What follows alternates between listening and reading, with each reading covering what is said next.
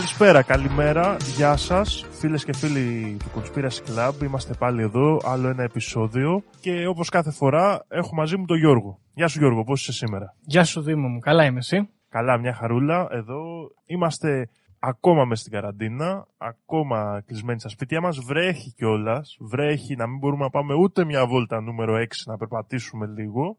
Αλλά μην απελπίζεται κανένας γιατί έχουμε επεισοδιάκι σήμερα τρελό Μπράβο. Αλλά πριν αυτό έχεις εσύ τώρα θες να λες τα νέα σου, εντάξει. Κοίταξε, θα σου πω κάτι, Δήμο μου. Πρώτα απ' όλα δεν είσαι και από ζάχαρη. Άμα θέλεις να βγεις έξω να περπατήσεις και ας βρέχει. Βάλε ένα διάβροχο και πήγαινε. Κατάλαβα. Να πλευριτωθούμε, να θαρνιζόμαστε και να νομίζουμε ότι έχουμε κορονοϊό μετά, ρε Γιώργο. Σωστά, και να πληρώνεις μετά για τεστ. Δεν... Όχι, έχεις δίκιο. Ε, απ' την άλλη, δεν πειράζει. Δήμο μου, κάθεστε μέσα, φίλοι ακροατές, να ακούτε Conspiracy Club όλη μέρα. Πολύ καλή ιδέα. Ε, λοιπόν, Δήμο, να σου πω κάτι. Πες, Γιώργο. Είναι μία από τις πιο κρίσιμες εβδομάδες του κορονοϊού αυτή, όπως και η προηγούμενη και η επόμενη και η ναι. προ-προηγούμενη και η παραεπόμενη. Όπως όλες λίγο, ναι. Μπράβο, είναι η πιο κρίσιμη. Αλλά έχουμε ένα λόγο πλέον να είμαστε εθνικά περήφανοι. Δεν ξέρω αν νιώθεις εσύ εθνικά περήφανος. Όχι ακριβώς, αλλά για πες. Μάλλον επειδή δεν ενημερώνεσαι. Γι' αυτό. Γιατί αν θες να ξέρεις, ο, ο βασιλιάς του κράτους μας, ο Κυριάκος Μητσοτάκης, που έκανε τη δεύτερη δόση του εμβολίου, ψηφίστηκε, λέει, τον βγάλανε εκεί κάτι Forbes, κάτι περίεργα, δεν ξέρω ποια ακριβώς ήταν, κάποια CNN, κάποια BBC, δεν ξέρω. Τον βγάλανε το πιο σκληρό γκόμενο του πολιτικού χώρου. Βγήκε νούμερο ένα μωρό. Ναι, γιατί έβγαλε. Νούμερο ένα πιπίνι. Μπράβο, έβγαλε τα μπράτσα και το δασίτριχο το στήθος για να κάνει το εμβόλιο και πέσανε κορμιά δήμο. Πώς φαίνεται. Gone wrong, gone sexual πήγε αυτός ο εμβολιασμός. Ακριβώς. Και πολύ ωραίο γιατί από εδώ ξεκινάνε όλα δημιουργήθηκε ένα trend να παρακολουθούμε όλους τους πρωθυπουργούς που βγαίνουν και εμβολιάζονται. Και είχαμε διάφορα καλά. Στην Κροατία έσκασε ένας άλλος υπουργός πάρα πολύ fit που έκανε και αυτός πάταγο. Ένας άλλος από την Πορτογαλία νομίζω ξεγυμνώθηκε τελείως εκεί πέρα, τα έβγαλε όλα έξω. Και εμφανίστηκε και ένας τρίτος, ο οποίος αυτό θα σα αρέσει πιστεύω γιατί είναι πατέντα και εκεί φαίνεται ο άντρας. Είχε ξεκουμπώσει το πουκάμισό του στο πλάι στο μανίκι, είχε κουμπάκι ειδικό και άνοιγε σαν παραθυράκι έπεφτε το ύφασμα και δημιουργούταν χώρος για να πάει να κάνει το εμβόλιο απευθείας, χωρίς να γδυθεί. Πώς σου φαίνεται; Α, και είχε δηλαδή ένα τετραγωνάκι εδώ πέρα και. Μπράβο. Τι, τι στο διάλογο τώρα ειδικά για το εμβολιασμό αυτό το που κάμισο; Ναι, έτσι φαίνεται. Έτσι φαίνεται. Μερακλής, παντεντιάρη, όχι, του το δίνω. Ωραία. Λοιπόν, αυτό έχουμε λοιπόν από όσον αφορά την Ελλάδα. Θα παραμείνω στον κορονοϊό, στα νέα της εβδομάδας. Διάβασε μια φοβερή είδηση, μπορεί να σας αρέσει και αυτή. Στο Ισραήλ, ένας υπάλληλος του Υπουργείου Υγείας λέει έστελνε μηνύματα από αυτά που στέλνει το Υπουργείο Υγείας, τέλος πάντων στους ε, πολίτες, στην πρώην μορόζα του και την έβαζε σε καραντίνα κάθε 14 μέρες, το έκανε τρεις φορές αυτό, με την πρόφαση ότι έχει έρθει σε επαφή με άτομα με κορονοϊό, χωρίς αυτή βέβαια να έχει έρθει, αλλά αυτός την τιμωρούσε γιατί τον παράτησε. Ωραίο θα ήταν να της έστελνε να, να έβαζε και κάτι προσωπικό μέσα. Δηλαδή να το καταλάβαινε αυτό. Α, λες. Ε. το κάνει τελείως απρόσωπα. Ε. Ναι, ναι. Αυτός ήταν πιο υπουργό. Έλεγε, ξέρω εγώ, είστε σε καραντίνα, μπλα μπλα μπλα, το Υπουργείο Υγείας. Τώρα θα δεις τι θα πάθεις. Μαρία. Ωραίο. Μαρία, που δεν με αγαπάς πια. Πονηρό. Τελευταίο και πιο συγκλονιστικό νέο, επιστρέφουμε στην Ελλάδα, είναι το, η δημιουργία πολιτικού γραφείου από τον ε, Μένιο Φουρτιώτη. Πώς φαίνεται αυτή η είδηση; Τι κόμμα, δηλαδή, που, τι, τι στόχους έχει ένα κόμμα που έχει φτιάξει ο Μένιος Φουρτιώτης; Δεν ξέρω. Νομίζω ότι η φάση με αυτό είναι, επειδή δεν έχω καταλάβει και αν κατεβαίνει ως κόμμα ή ως ε, διαθέσιμος πολιτικός. Νομίζω ότι η φάση του μένιου είναι ότι εγώ έχω φτιάξει εδώ πολιτικό γραφείο, έχω πάρει και αυτή την Νανά, πώς τη λένε την Ξανθιά που έχει δίπλα του, και είμαστε εδώ. Όποιος θέλει να μας χρησιμοποιήσει να κατέβουμε στο ψηφοδέλτιό του, να μας πάρει ένα τηλέφωνο. Α, δηλαδή έχει φτιάξει το πολιτικό του γραφείο, αλλά έχει αφήσει το σημείο εκεί που μπαίνει το λόγο του κόμματος κενό. Κενό, μπράβο. Και λέει, παιδιά, εδώ υπάρχει ένα κενό. Τώρα όποιος δίνει, όποιος θέλει. Έτσι, το ανεβάζει. Έρχεται εδώ με, μια, με ένα αυτοκολλητάκι, τάκ. τάκ. Και το βάζει και στο LinkedIn και όποιος θέλει το στέλνει mail μετά. Σωστό είναι αυτό, ωραίο είναι αυτό. Καλή business. Δεν, δεν τα σκέφτεσαι. Εγώ. Δεν τα σκέφτεσαι. Δεν τα σκέφτομαι, όχι, δεν, δεν μπορώ να τα σκέφτομαι όλα, αλλά ε, παίρνω ιδέες. Πάντα στεκόμαστε στους ώμους των γιγάντων. Μπράβο. Και προχωράμε. Λοιπόν, σύντομο το εισαγωγικό σημείωμα, μόνο πέντε λεπτά. Δεν ξέρω αν έχεις κάτι να προσθέσεις. Όχι, όχι. Εγώ δε, δυστυχώς δεν διαβάζω τα νέα. Καλά κάνεις, Δήμο μου. Ε, δυστυχώς για αυτό το section της εκπομπής μας, ευτυχώς για μένα δεν τα διαβάζω εδώ και πολύ καιρό. Μπράβο. Και έχω ησυχάσει. Έχω ησυχάσει. είναι Κάνει αλήθεια. καλό στην υγεία. Ε, δοκιμάστε το κι εσείς, δοκιμάστε το. Εγώ το προτείνω και σε όλους τους ακροατές. Δοκιμάστε, όχι για πολύ, για ένα μήνα. Θέλει Μμ. πάνω από δύο εβδομάδες για να πιάσει. Δοκιμάστε ένα μήνα να μην διαβάσετε κανένα νέο. Μόνο memes. Μμ. Μόνο memes. Λοιπόν, τώρα Δήμο θέλω να σου μιλήσω για μια ιστορία η οποία είναι φοβερή. Φοβερή. Εγώ δεν ήξερα ότι υπήρχε. Έπεσα πάνω της κατά λάθος. Και είναι λίγο σαν αυτούς τους ε, φυσικούς οι οποίοι ε, μένουν στην ιστορία γιατί προσπάθησαν κάπως να κάνουν ένα, μια ενοποιημένη ας πούμε μετάφραση του κόσμου γύρω μας μέσω της επιστήμης τους Μμμ. E equals MC τετράγωνο π.χ. ας πούμε και τέτοια. Ε, εμείς εδώ έχουμε μια τέτοια ενοποίηση του κόσμου των ε, θεωριών συνωμοσίας. Και δεν μιλάμε για τον QAnon αυτή τη φορά. Θα μιλήσουμε για έναν άλλο κύριο. Οκ, για πάμε να δούμε. Λοιπόν, και το φοβερό είναι ότι δεν, δεν είμαστε και στην Αμερική. Τουλάχιστον δεν είμαστε στις Ηνωμένες Πολιτείες. Παραμένουμε στην Ήπειρο, αλλά είμαστε στον Καναδά αυτή τη φορά. Το οποίο είναι και ενθαρρυντικό, διότι εγώ έλεγα αυτοί οι Καναδοί είναι εκτός ότι είναι φλόροι, γενικά, είναι και πολύ έτσι ας πούμε mainstream στον τρόπο σκέψης. Τελικά διαψεύδομαι γιατί έχουμε έναν φοβερό τύπο εδώ πέρα, γεννημένο στο Μόντρεαλ, ο οποίος έφτιαξε αυτή τη θεωρία και ήρθε να μας σώσει. Το όνομά του είναι Serge Monast. Ωραία. Serge Monast, γεννημένος το 1945 ο άνθρωπος, πέθανε το 1996. Ε, είναι Γαλλοκαναδός, σαν τον Τζακ Κέρουακ και αυτός. Και επαγγέλλεται δημοσιογράφος, ποιητής και συνωμοσιολόγος. Ωραία. Αυτό το Τι πακέτο. ωραίο είναι να, Ναι. να έχεις να- αυτό, το, αυτό το πακέτο ακριβώς. Δηλαδή, Αυτό. εγώ θα φτιάξω LinkedIn μόνο όταν θα μπορώ να γράφω αυτά τα τρία πράγματα μέσα. Και εγώ αυτά τα τρία θέλω. Εντάξει, το δημοσιογράφος, άμα το κάνεις ερευνητής, μπορεί να είναι λίγο καλύτερο. Μμ. Α, Και εντάξει. ιδιωτικός detective κάπου θα ήθελα να κολλήσω, αλλά Μπράβο. Μπράβο. Λοιπόν, πρόσεξε τώρα τι γίνεται. Ο φίλος μας αυτός αρθρογραφεί και γράφει ποίηματα γενικά στη ζωή του, αλλά διέπεται από μια μανία καταδίωξης, την οποία εγώ δεν θα την κρίνω αν είναι σωστή ή άδικη, να το αποφασίσουν οι ακροατές αυτό. Ε, πιστεύει λοιπόν ότι οι Εβραίοι, οι Μασόνοι, οι Καθολικοί και οι πολιτικοί they are out to get us. Το οποίο είναι αλήθεια, θα μπορούσε να πει κάποιος. Τουλάχιστον σε έναν βαθμό, έτσι.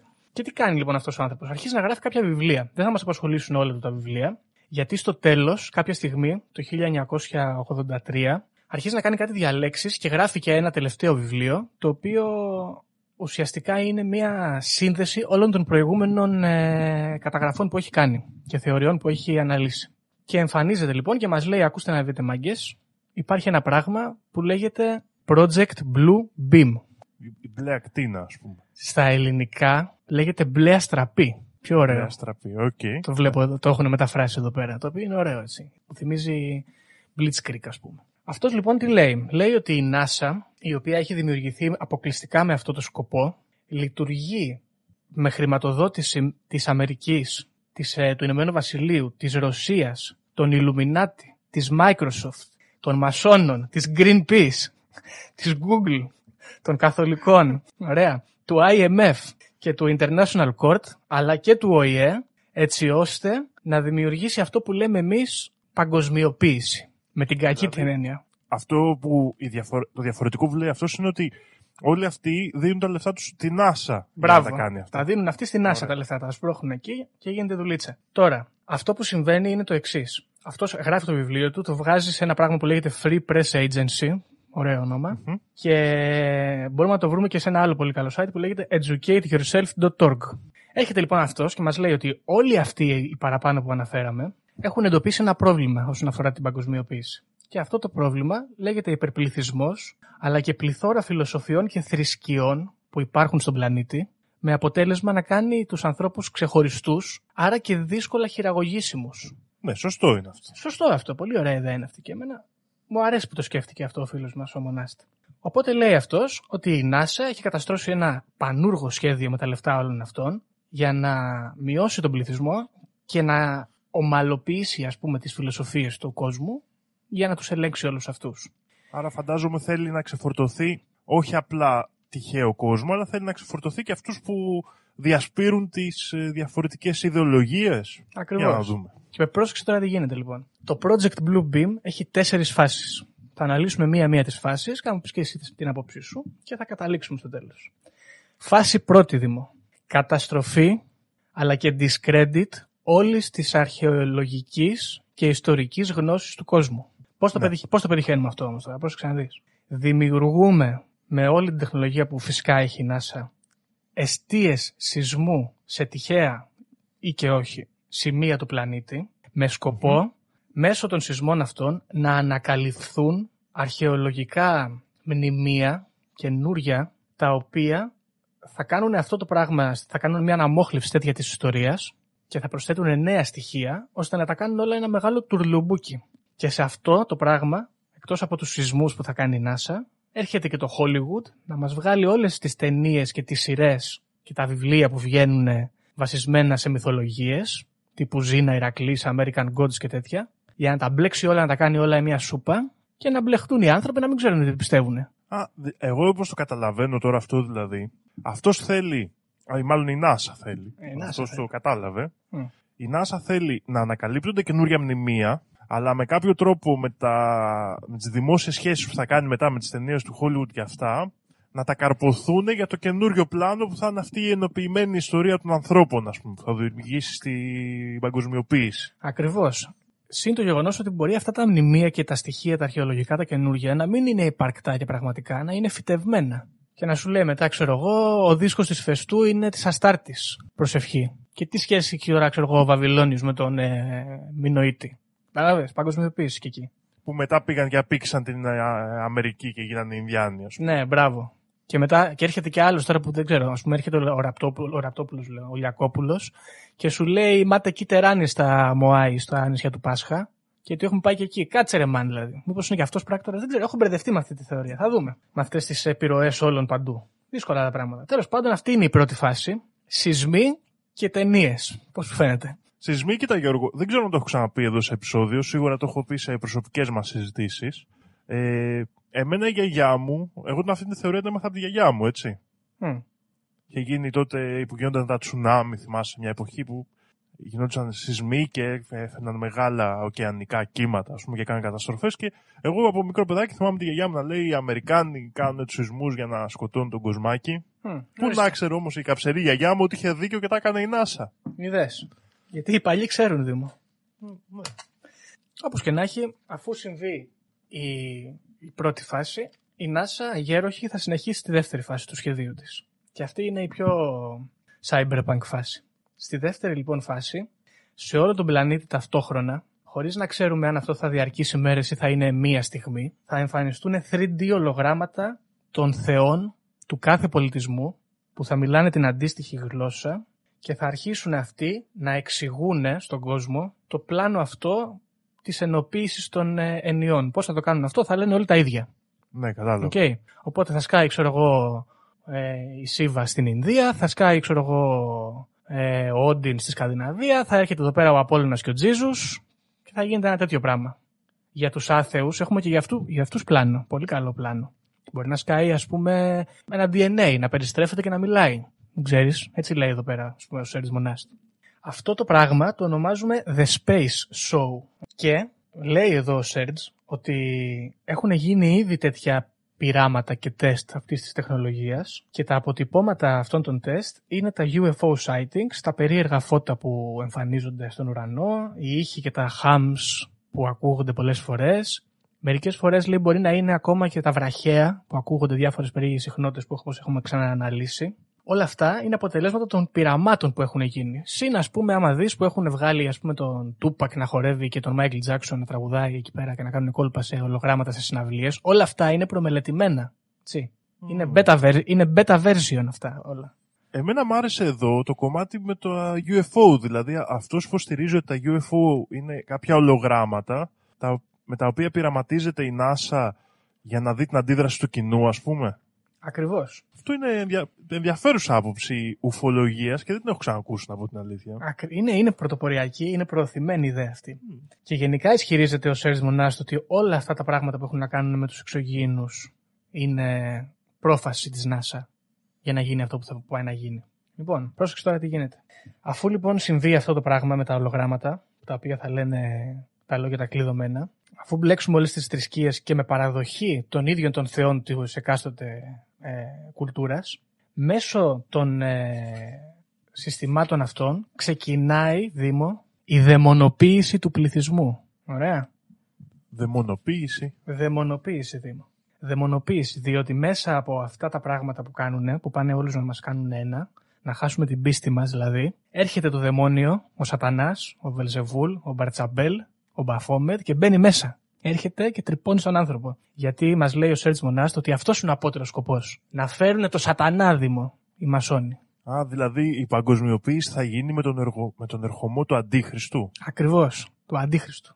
Και πρόσεξε τι ωραίο που είναι αυτό. Όταν ολοκληρωθεί η φάση 2, τότε λέει σε μεγάφωνα σε όλο τον πλανήτη ταυτόχρονα, ο ΟΗΕ θα παίξει την οδή στην ευτυχία του Μπετόβεν και αυτό θα σηματοδοτήσει την αρχή της τρίτης φάσης. Τουρου, τουρου, τουρου, τουρου, τουρου, τουρου, τουρου. Έτσι. Τέλειο. Φάση 3. Λοιπόν, φάση 3, ακριβώς. Φάση 3, ποιος μας έλειπε μέχρι στιγμής από όλο αυτό το πλάνο, οι κομμουνιστές Δήμο. Φάση 3. Λοιπόν, Φάση 3. Ήρθε ο Αντίχριστος, τι δουλειά έχουν οι κομμουνιστές; Περίμενε, περίμενε. Γιατί τι είναι οι κομμουνιστές Δήμο; Δεν έχουμε πει ακόμα για τον Μάρξ και τον σατανισμό. Τέλος πάντων. Φάση 3 έρχονται οι κομμουνιστές. Τι γίνεται λοιπόν στη φάση 3. Έρχεται λοιπόν η NASA και όλοι αυτοί οι προηγούμενοι που αναφέραμε και παίρνουν έναν υπερυπολογιστή ο οποίος έρχεται από τα σοβιετικά χρόνια, τον έχουν φτιάξει οι Σοβιετικοί, γνωστή αντίχρηστη της ιστορίας, ο οποίος αυτός υπολογιστής μπορεί να ανοιχνεύει μικροαλλαγές που συμβαίνουν στον τρόπο λειτουργίας του εγκεφάλου των ανθρώπων, αλλά και την ξεχωριστή και μοναδική κυματογραμμή του κάθε εγκεφάλου που υπάρχει στον πλανήτη μας. Okay. Λοιπόν, αυτό τι, με αυτό τι θα καταφέρουν να κάνουν; Εκτός ότι μας έχουν βάλει όλους σε ένα κουτάκι τον καθένα ξεχωριστά, έχουν κάνει την απόλυτη καταγραφή, πετυχαίνουν και το εξής. Με τη χρήση αυτού του υπολογιστή και των κυματογραμμών που θα μπορεί να αναλύσει, θα έρχεται ο καινούριος θεός της παγκοσμιοποίησης, ο σατανάς στην προκειμένη περίπτωση, και θα μπορεί να επικοινωνεί απευθείας με κάθε άνθρωπο ξεχωριστά, τηλεπαθητικά, με χρήση Wi-Fi, 5G και οπτικές ίνες. Και τι θα σου λέει; Σου λέει τα μηνύματα που θέλει αυτός. Θα δεις τώρα. Oh. Πρόσεξε τι θα σου λέει. Θα σου λέει αυτός, ξέρω εγώ. Πάρε παγωτό. Πάρε Coca-Cola. Πάρε Amazon. Πάρε bitcoins. Κατάλαβες. Θα σου λέει τέτοια. Θα σου λέει, ξέρω εγώ, μετά ε, δούλευε σκλάβε. Μην κάνεις απεργίας σκλάβε. Μην σπάσεις τα δεσμά σου εργάτη. Θα σου και λέει. εσύ, επειδή θα έχεις διώξει τον προσωπικό σου Θεό και θα έχεις δεχτεί αυτόν τον αντίχριστο για Θεό, ε, θα τα κάνεις όλα αυτά. Αλλά εγώ έχω μια απορία εδώ, Γιώργο, λίγο πριν συνεχίσεις. Ναι. Γιατί ο αντίχριστος mm.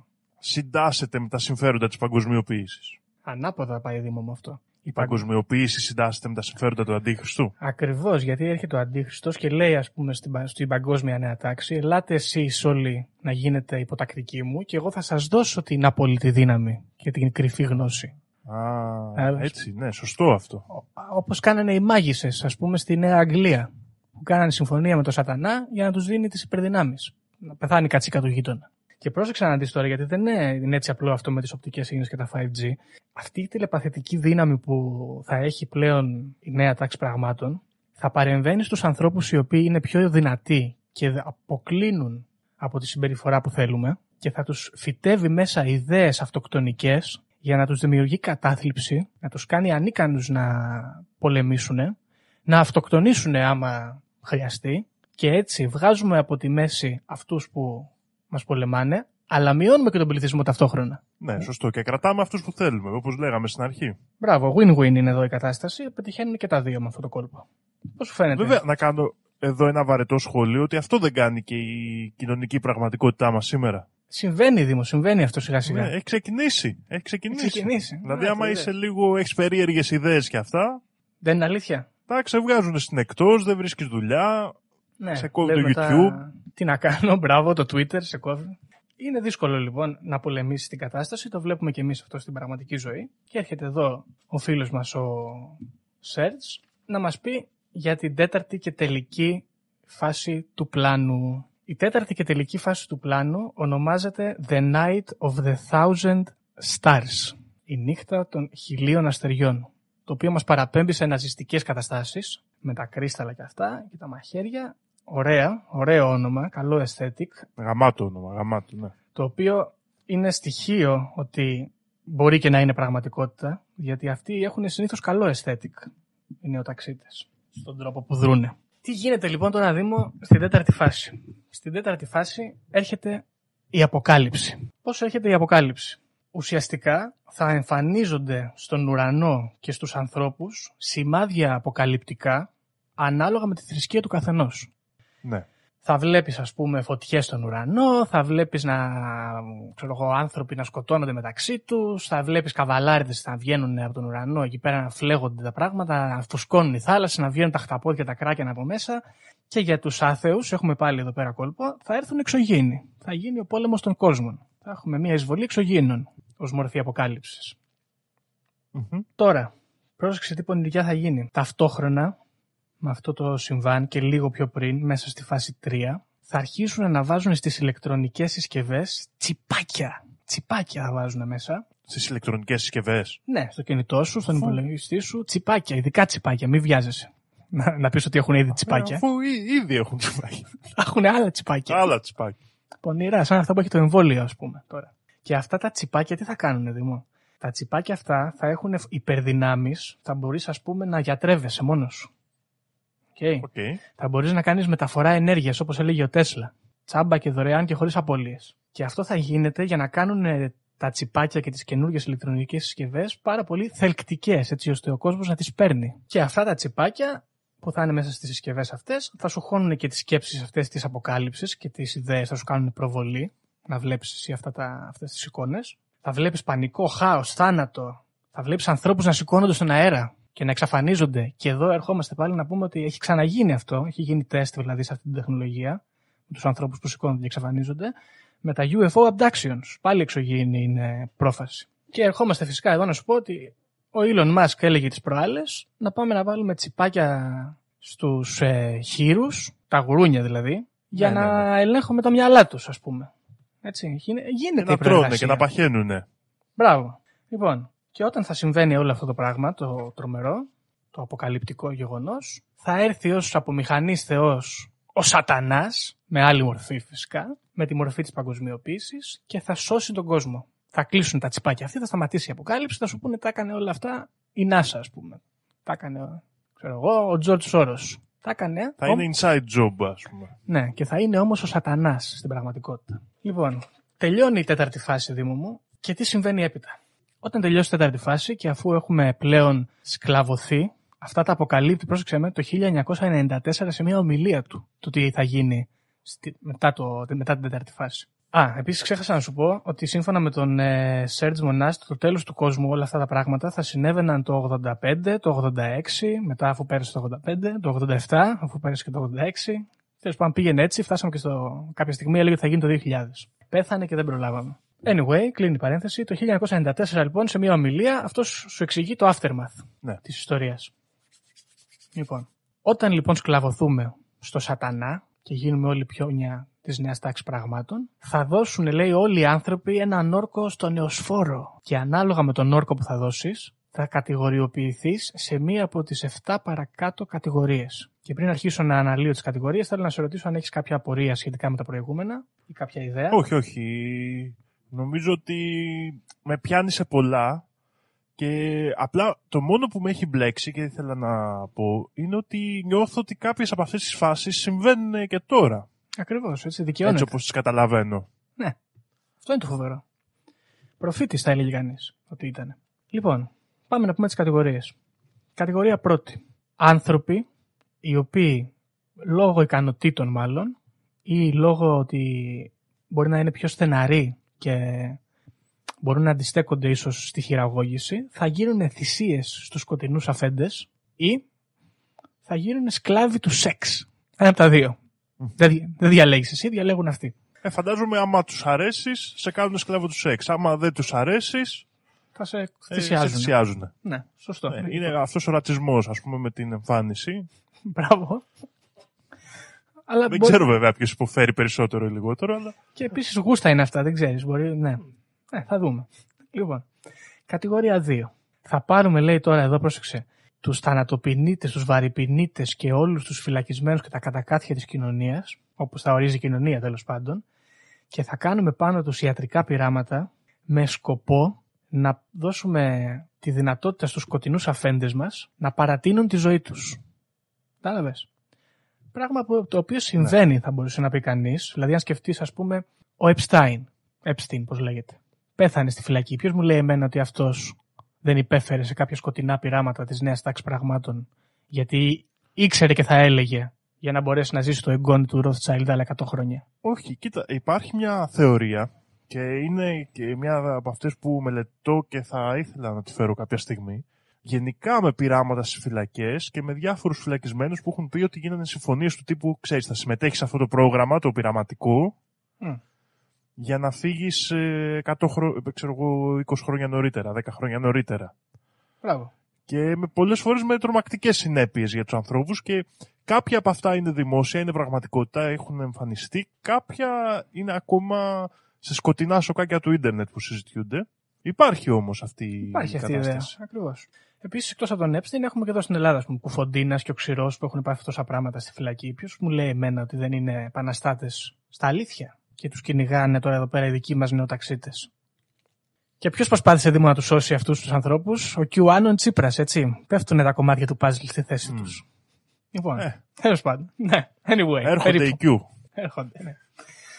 λοιπόν, κατηγορία τρίτη είναι κοντά στην κατηγορία δεύτερη. Θα παίρνουμε πάλι τέτοιους ανθρώπους από τις φυλακές και θα τους χρησιμοποιούμε σαν τράπεζες οργάνων. Θα κάνουμε δηλαδή organ harvesting, που λέμε.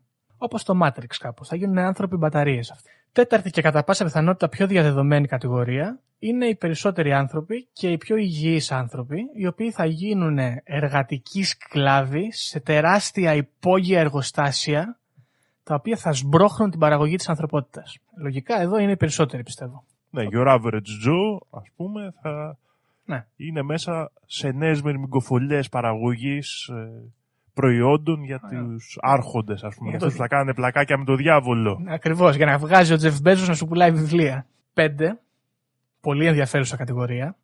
Κάποιοι από αυτούς τους ε, φυλακισμένους ανθρώπους, αλλά και τους αποστάτες που δεν έχει πιάσει το κόλπο όλο αυτό πάνω τους, θα τους παίρνουμε, θα τους βάζουμε σε ειδικούς χώρους, θα τους κάνουμε επαναπρογραμματισμό και μετά θα τους βγάζουμε στην τηλεόραση και στα live ε, broadcasting στα social media να βγαίνουν να λένε ότι μετανοήσανε και κάνανε λάθος. Κατάλαβες, για να δημιουργείται η αίσθηση στον πληθυσμό ότι ακόμα και αυτοί ας πούμε που παλεύουν τελικά αλλάξανε άποψη. Παραδόθηκαν. Μμμ. Κατάλαβες. Πονηρό κόλπο αυτό που κάνουν εδώ.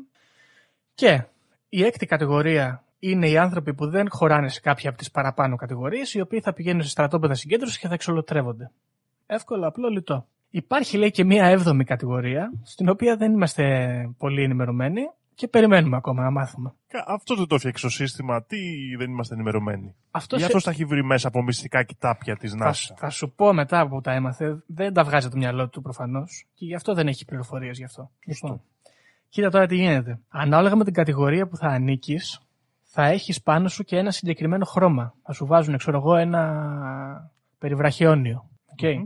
Και τα χρώματα αυτά σχηματίζουν, Δήμο, το ουράνιο τόξο. Α, Και έρχομαι εγώ να πω, από τον Harvey Milk, ο οποίος σκοτώθηκε στους δρόμους για τα δικαιώματα των ομοφιλοφίλων, μέχρι το Pride που γίνεται στην Αθήνα, που το πληρώνει η Coca-Cola και κυματίζουν οι σημαίες των ουράνιων τόξων. Πόσο έχει μπει μέσα η παγκοσμιοποίηση, ακόμα και σε αυτό το ζήτημα, Εννοείται. έτσι. Οπότε βλέπουμε εδώ πέρα ότι υπάρχει το σημάδι, αφήσανε δηλαδή τα breadcrumbs οι ίδιοι οι σατανιστές, στα Pride. Στα Pride, Δήμο. Στα Pride. Τώρα βέβαια θα μπορούσε να πει κάποιος ότι επειδή ο φίλος μας ο Σερζ Μονάστ ήταν και αντισιωνιστής και αντιμασόνος και αντικομμουνιστής και αντικαθολικός και γενικά αρκετά δεξιός μπορεί να έχει πρόβλημα με τους γκέι και γι' αυτό να έχει την άποψη αυτή εδώ για τη σημαία, αλλά εγώ δεν θα κρίνω. Μμμ. Λοιπόν, τώρα, αυτή είναι η θεωρία του φίλου μας και οι πληροφορίες που έχει πάρει, τις έχει πάρει από ανθρώπους οι οποίοι ήταν είτε πράκτορες οι οποίοι συχάθηκαν αυτό όλο που είδανε, δουλεύοντας μέσα και βγήκαν και του τα 'πανε, είτε από ανεξάρτητους ερευνητές οι οποίοι γνωρίζουν τα πράγματα. Θα σου πω κάποιες τελευταίες πληροφορίες πολύ γρήγορα. Θα σου πω ότι ας πούμε, έχει, πάρει, έχει εμπνευστεί και σύμφωνα με τον ίδιο έχει πάρει πληροφορίες από έναν άνθρωπο ο οποίος ήταν πρώην πεζοναύτης Αμερικάνος, ο οποίος έχει συμμετέχει σε όλους τους μεγάλους πολέμους και έχει γράψει και αυτός κάποια βιβλία όπως το American Illuminati and Demonology και λέει εκεί πέρα ότι οι κομμουνιστές και οι Εβραίοι θα τα καταστρέψουν όλα. Έχει πάρει πληροφορίες από τα βιβλία του Dan Brown, ε, και ένας άλλος άνθρωπος, λέει, ο οποίος τον βοήθησε πάρα πολύ, ήταν ένας που λεγόταν William Cooper, ο οποίος ήταν και αυτός συνωμοσιολόγος UFOlogist και ξεμπρόστιαζε τη νέα τάξη πραγμάτων, ο οποίος, πρόσεξε, πέθανε σε ανταλλαγή πυρών με την αστυνομία για φορολογικούς λόγους. Έτσι, ύποπτο. Δηλαδή πήγανε επειδή δεν είχε πληρώσει τον ένφια, ας πούμε, και έβγαλε και αυτός τα πιστόλια, έβγαλε και η αστυνομία τα πιστόλια και έγινε μονομαχία στο Ελπάσο. Ακριβώς. Και πέθανε λοιπόν αυτός γιατί δεν πλήρωνε τον ΕΦΚΑ του, το ταμείο. Μα τι κολοκύθια μας λένε τώρα εδώ πέρα αυτοί οι Αμερικάνοι και οι ναι. δικοί μας δηλαδή τα Αμερικάνο τέτοια εδώ που έχουμε για πολιτικούς. Ναι, τέλος πάντων. Ε, ο Σέρτζ Μονάς λέει ότι τέτοια πράγματα, τέτοιες πληροφορίες θα βρούμε λέει, στην Οδύσσεια του διαστήματος του Κιούμπρικ, ο οποίος τον έχουμε ξαναδεί να συνεργάζεται με το, με το βαθύ κράτος. Ε, στο Star Trek, στον E.T., στο Star Wars και στο Jurassic Park. Βλέπουμε εδώ πέρα ένα pattern με Steven Spielberg, Εβραίο. Έτσι. Είναι, δεν ξέρω. Μα λογικά Berg. Ε. Ναι, ναι. Επίσης λέει ότι το Jurassic Park ήταν ε, φυτευμένο εκεί για τους. Ε, ε, άθεους για να, γιατί ενισχύει την άποψη ότι τα πράγματα έχουν να κάνουν με τη θεωρία της εξέλιξης και όχι με το χριστουλη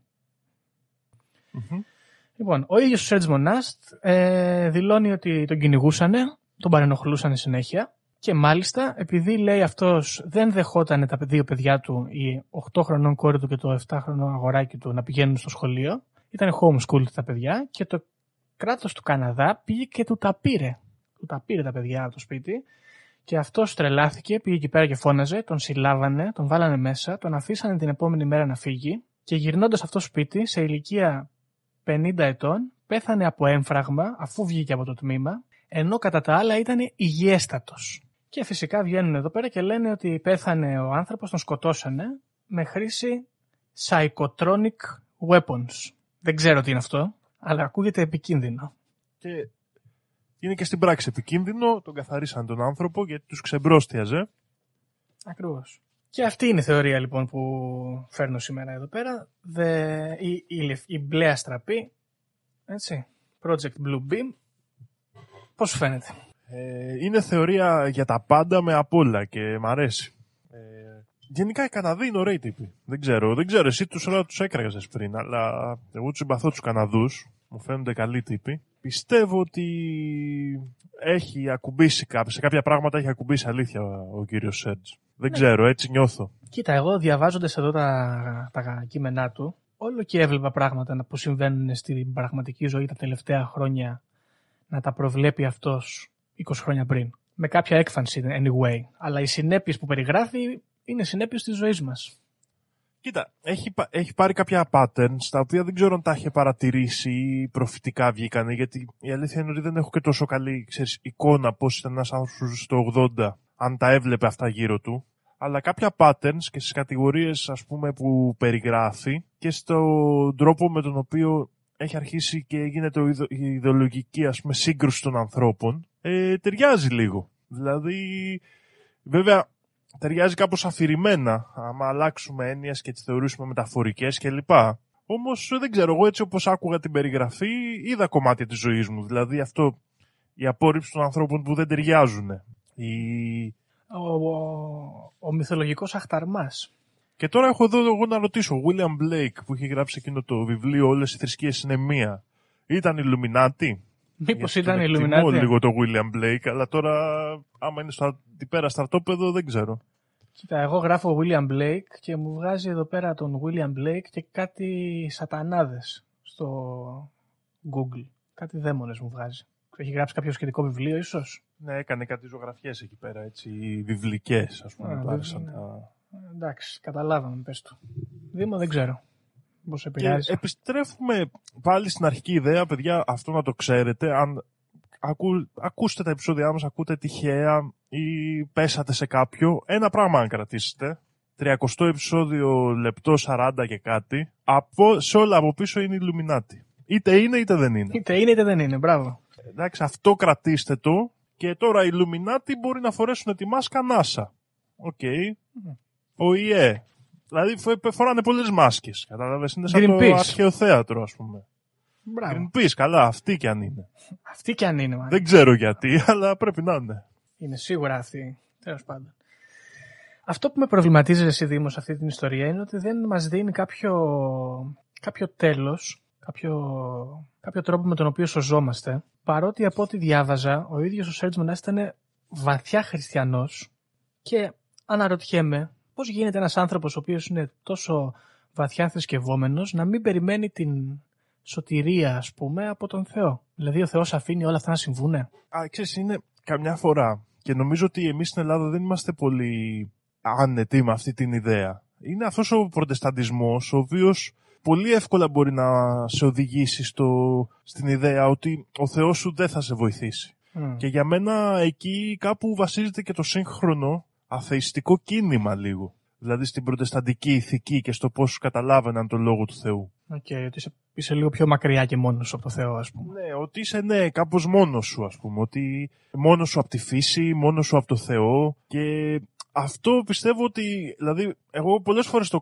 κάνω αυτό στο μυαλό μου, βλέποντας ας πούμε το, τον τρόπο που είναι άθεος ένας Αμερικάνος και τον τρόπο που είναι άθεος ένας Έλληνας. Υπάρχει πολύ μεγάλη διαφορά στο πόσο πιο ε, επιθετικά άθεος ας πούμε είναι ο Αμερικάνος. Ναι και πιστεύω ότι μπορείς πάνω σε αυτό να βασίζεται ας πούμε η καταστροφολογία του κύριου Σέρτζ αλλά δεν ξέρω κιόλας. Ναι, εντάξει, ας μην τον κρίνουμε, δεν ξέρουμε. Αλλά anyway, δεν μας δίνει κάποια ε, χαρούμενη ιδέα για το τέλος. Είναι λίγο δυσίωνα τα πράγματα. Εσύ τι χαρούμενη Συμφωνώ. ιδέα θα δίνεις για αυτό το σχέδιο Γιώργο; Κοίταξε, έτσι όπως τα έχει περιγράψει, δεν σου δίνει και πολλές, ε, πολλά outs. No way out. No way out. Δηλαδή αυτό που μοιάζει ας πούμε να μπορεί να γίνει είναι μια θεϊκή παρέμβαση όντως. Δεν είμαι φαν των θεϊκών παρεμβάσεων, οπότε δεν μπορώ και να την ενστερνιστώ. Aesthetically μόνο μπορώ να βρω ένα καλό out και να είναι αυτό, να γίνουμε Matrix, να ζούμε σε μια πόλη υπόγεια και να πολεμάμε τις μηχανές και τους σατανάδες και πάρε τον μπλε χάπι, πάρε το κοκκινό χάπι.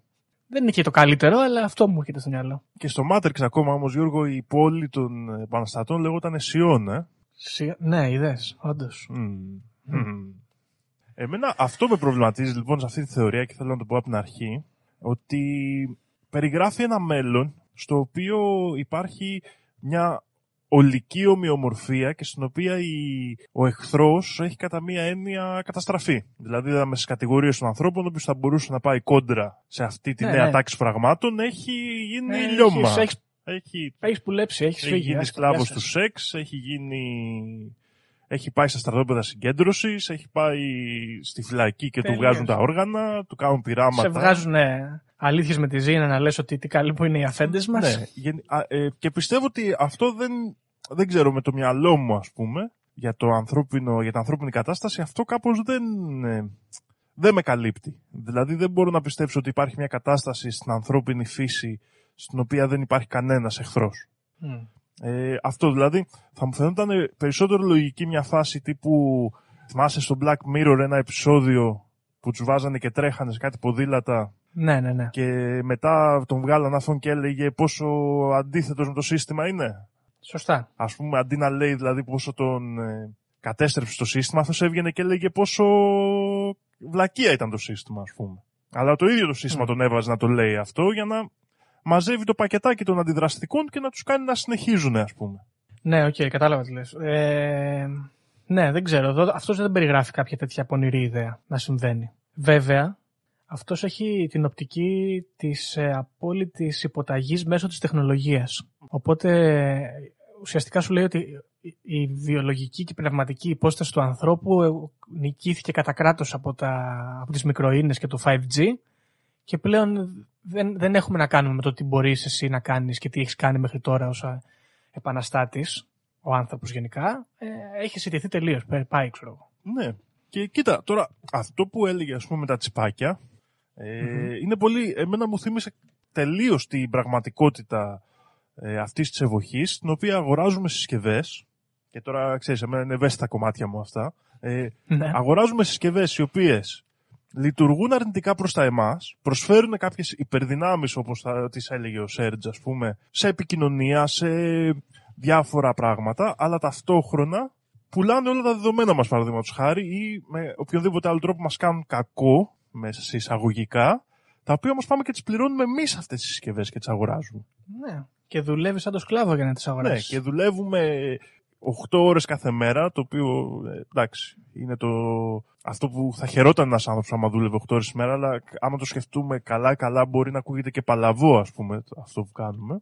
Πες τα Δήμο μου. Και δουλεύουμε 8 ώρες την ημέρα λοιπόν για να πάμε να πάρουμε μια συσκευή η οποία είναι κατά του συμφερόντος μας. Και δεν δουλεύει για εμάς και δεν ανήκει καν σε εμάς. Δηλαδή, πας να κλείσεις τον υπολογιστή σου και σου λέει Όχι, δεν κλείνω. Τώρα κάνω update. Περνάω το καινούριο firmware Illuminati trademark. Σωστό, πολύ σωστό.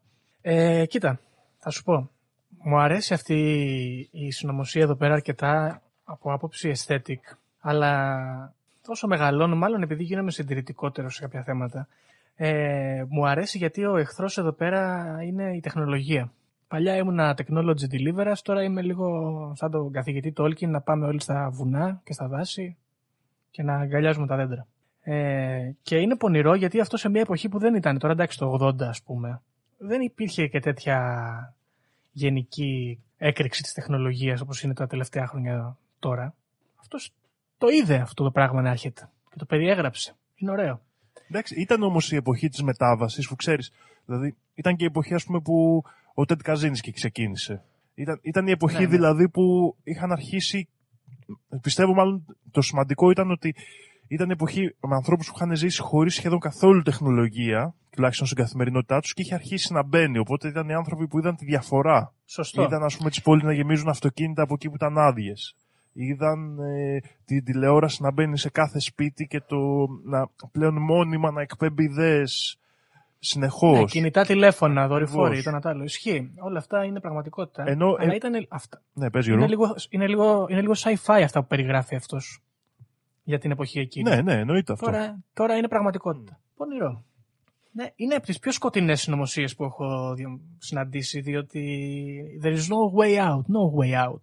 Την πατήσαμε.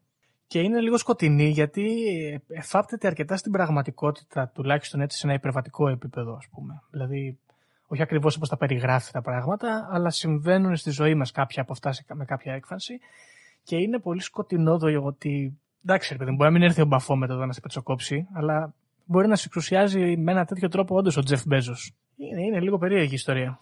Ναι, κοίτα, και είναι, είναι δηλαδή αυτό που έχει γίνει σε κάποια θέματα και εγώ δεν ξέρω, τα τελευταία χρόνια δηλαδή και που λέγαμε και την προηγούμενη φορά μετά το 2012 κλπ. Αλλά τα τελευταία χρόνια είναι η φάση που οι, συνωμοσιολογ- οι συνωμοσίες μάλλον γίνονται πραγματικότητα σε έναν βαθμό. Ναι. Επίσης, όταν αφορούν τεχνολογικά ζητήματα οι συνωμοσίες, δεν μπορώ να σκεφτώ πώς, ξέρω εγώ, αν συνέβαιναν, πώς θα γλιτώναμε. Ε, γιατί βλέπεις, ξέρω εγώ, ένα παραδείγματος χάρη όπως το συζητούσαμε και μια άλλη φορά εκτός podcast για τα social media. Δεν υπάρχει σωτηρία τα social media. Και από τον τρόπο που, το τρυπάκι που σε βάζουν να σκέφτεσαι και να αναλύεις και να συμπεριφέρεσαι.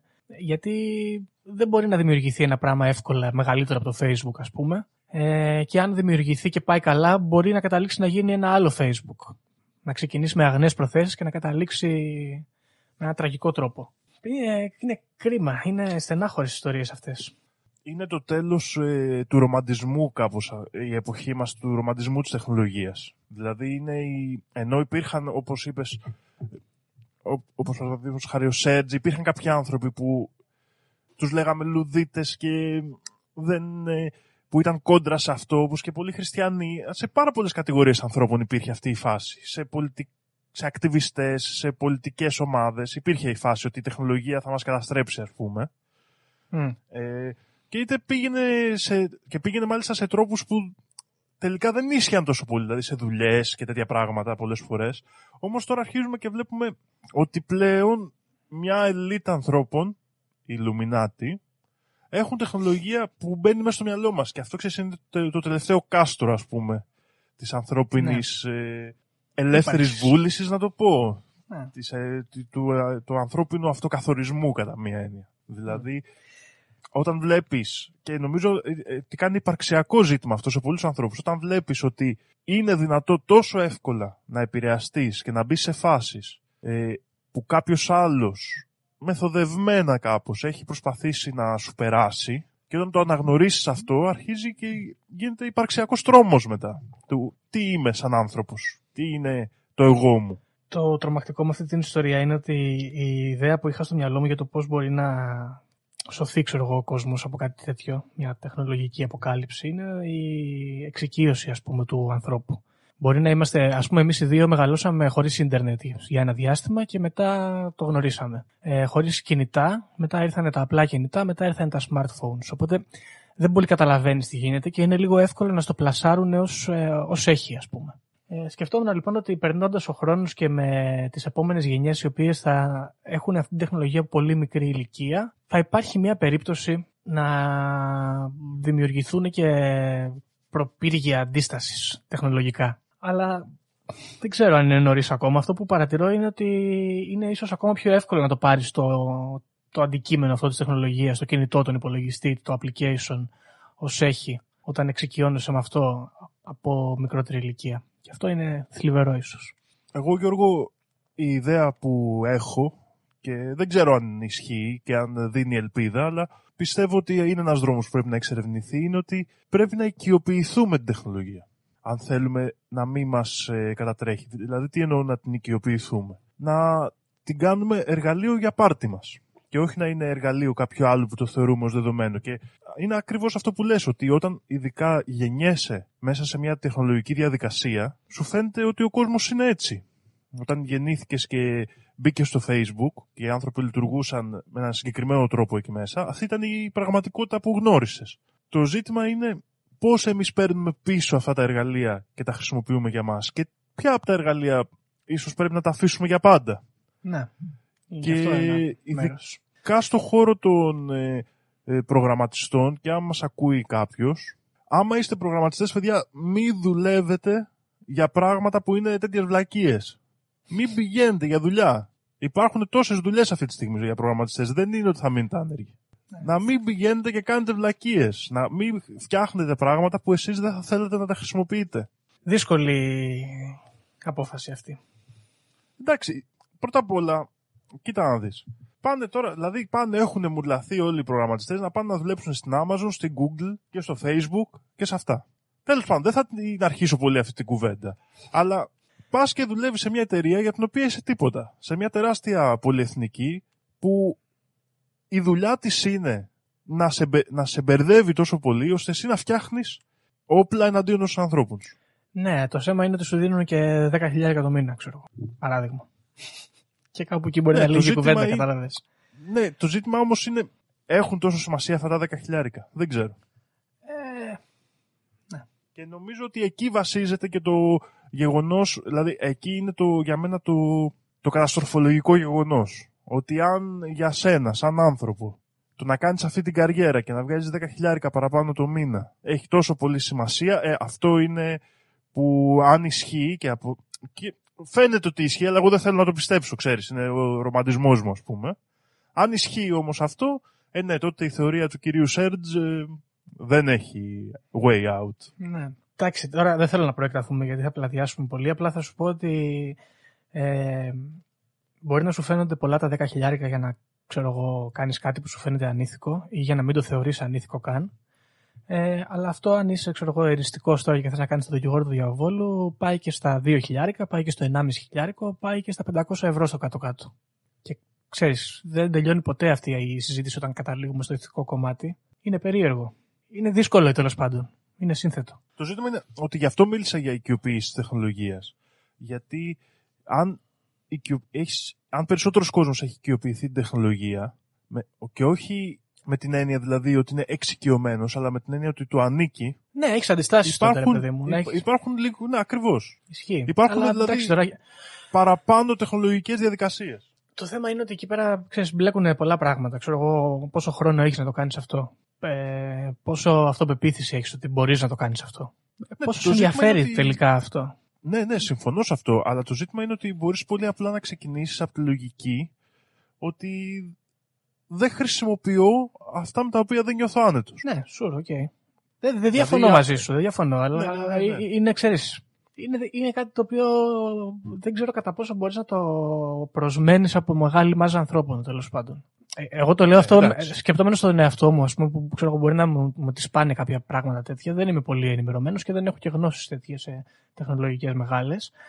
Και ε, ξέρω εγώ, σε αυτά τα πράγματα που γνωρίζω, βλέπω ότι πολλές φορές διαλέγω την ε, εύκολη διέξοδο. Παρότι έχω μια άποψη στο θέμα. Τέλος πάντων. Και το ζήτημα λοιπόν οποιοδήποτε τύπου ακτιβισμού εναντίον της τεχνολογίας Γιώργο και εκεί που πιστεύω ότι βάζοντας και τον εαυτό μου λίγο μέσα που έχουμε αποτύχει είναι αυτό. Είναι πώς πά- πάμε κόντρα σε αυτή την άνεση που παρέχουν παραδείγματος χάρη η Amazon και το Facebook κλπ. Αχ, Ωραία κουβέντα Να, θα πιάσαμε. δοκιμάσουμε. Ωραία κουβέντα. Χαρούμενη. Ναι, τέλος πάντων. Ναι, τέλος πάντων, anyway, ναι. Ε, αυτό ήταν το επεισόδιο για σήμερα. Δεν έχω να σου πω κάτι άλλο. Ε, μας έκανε την καρδιά περιβόλη ο Σέρτζ Μονάστα, αλλά με ωραία αισθητική τουλάχιστον. Ολογράμματα, τσιπάκια, οπτικές ίνες που έρχεται ο σατανάς μέσα, κομμουνιστές που έχουν κάνει προεργασία. Ωραία πράγματα. Κοίτα, εμένα μου θυμίζει λοιπόν αυτή η θεωρία για τελικό μου σχόλιο για σήμερα. Μμμ. Μου θυμίζει τις ε, γενικότερες ας πούμε χριστιανοσυνωμοσίες, το χάραγμα, τσιπάκια, νέες ταυτότητες κλπ. Μμμ.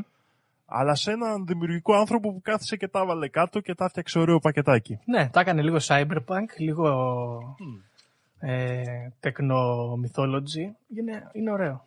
Οπότε ευχαριστούμε τον Σέρις Μονάστερ, God rest his soul, ε, για αυτή την πολύ όμορφη ιδέα εδώ πέρα που ανέπτυξε. Και να του δώσουμε και τα έψημα γιατί ψυχανεμίστηκε τέλος πάντων, τουλάχιστον, κάποια πράγματα. Οπότε δεν ξέρω αν θες να συμπληρώσεις κάτι άλλο. Όχι, νομίζω ότι και έχω μπράβο στο Σέρτζ Μονάστη για την πολύ ωραία του δουλειά. Μμ. Ελπίζω μόνο για το καλό της ανθρωπότητας να έχει χάσει κάποια στοιχεία και να υπάρχει ε, έξοδος, Μακάρι. να υπάρχει σημείο διαφυγής. Μακάρι, μακάρι. Ε, οπότε, παιδιά, να σας πω ότι μην βάζετε καινούργια τσιπάκια, να παίρνετε μοντέλα κινητών τουλάχιστον τριών χρόνων, να μην έχουν μέσα το καινούριο, το τσιπάκι.